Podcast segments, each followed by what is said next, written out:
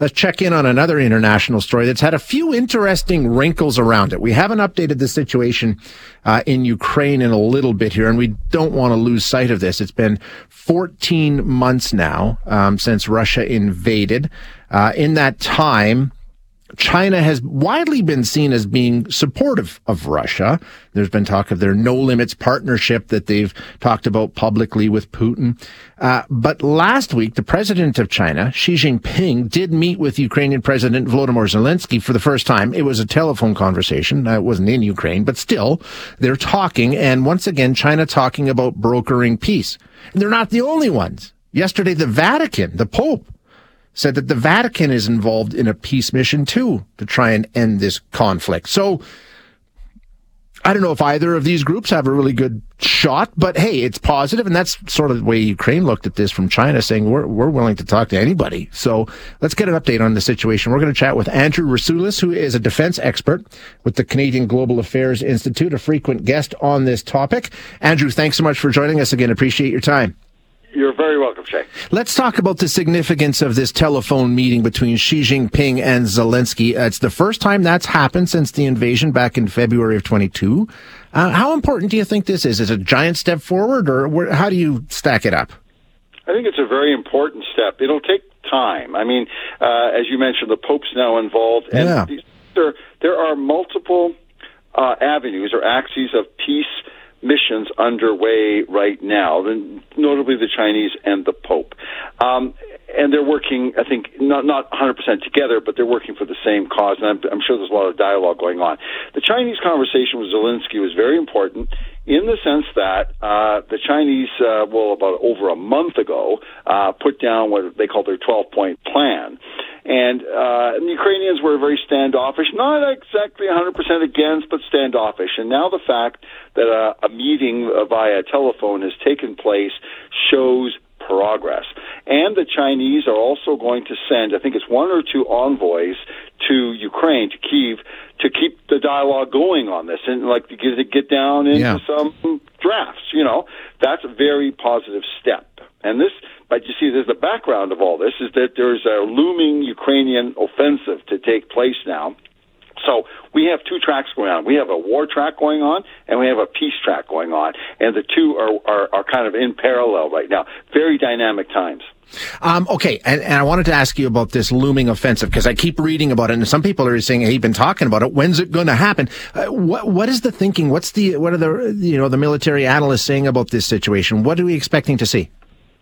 Right now, um, you can argue, and it's been argued by some Ukrainians, that the preliminary elements of the offensive have already okay. started. Uh, you will note the uh, bombing of uh, by uh, by UAV of uh, gasoline or fuel supplies in Crimea uh, on the weekend. Uh, that is considered to be part of it. Okay, so the Ukrainians are already starting to attack Russian logistical uh, components. This is the early days of the strike, and um, with with modern offensive operations and, and with, with the high sensitivity of being detected, you're not going to get the more classic sort of World War One type thing. Everybody runs over the top at the blowing of a whistle. This is going to be incremental and slow moving, and then you'll see flashes of, of unit combat taking place. So the attack uh, it will occur. The major attack, if you will, is is imminent. Um, people are saying that the Ukrainians have now got most of the Western equipment that they need to launch that attack: the the, the tanks, the artillery, uh, armored fighting vehicles.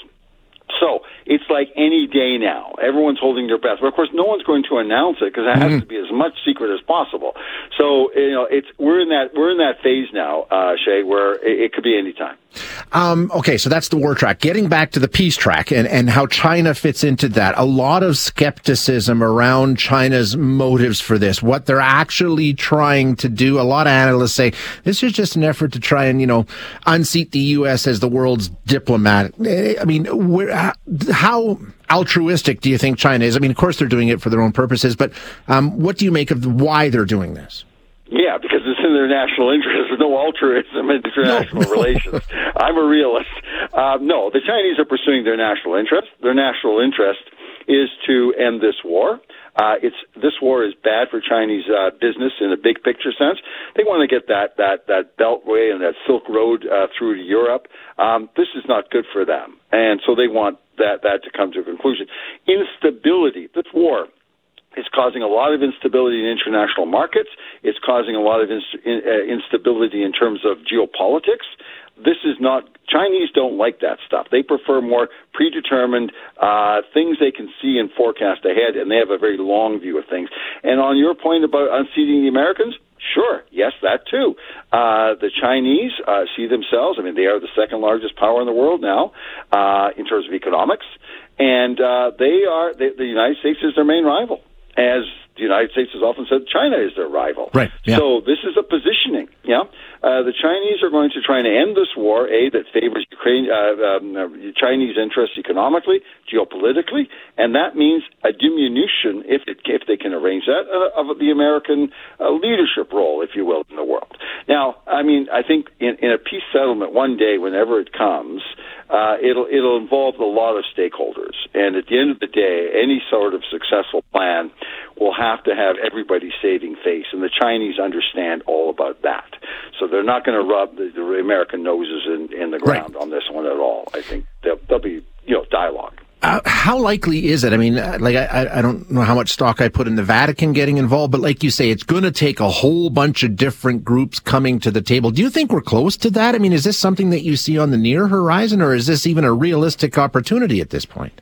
I, I think it's very important that it is taking place, and it's actually in conjunction with the military side because I think these this offensive that's coming, it's going to be a grinder. Yeah. And and it's after that, like so. Let's say late summer, early fall, when this stuff culminates, right? And, and the Ukrainians are not going to make a strategic victory. They're not strong enough to push the Russians all the way back to the 91 borders. They may have a, an operational victory. There'll be exhaustion on both sides, and then the fall comes is it time to talk ceasefire? And first, ceasefire would have to precede any kind of peace settlement.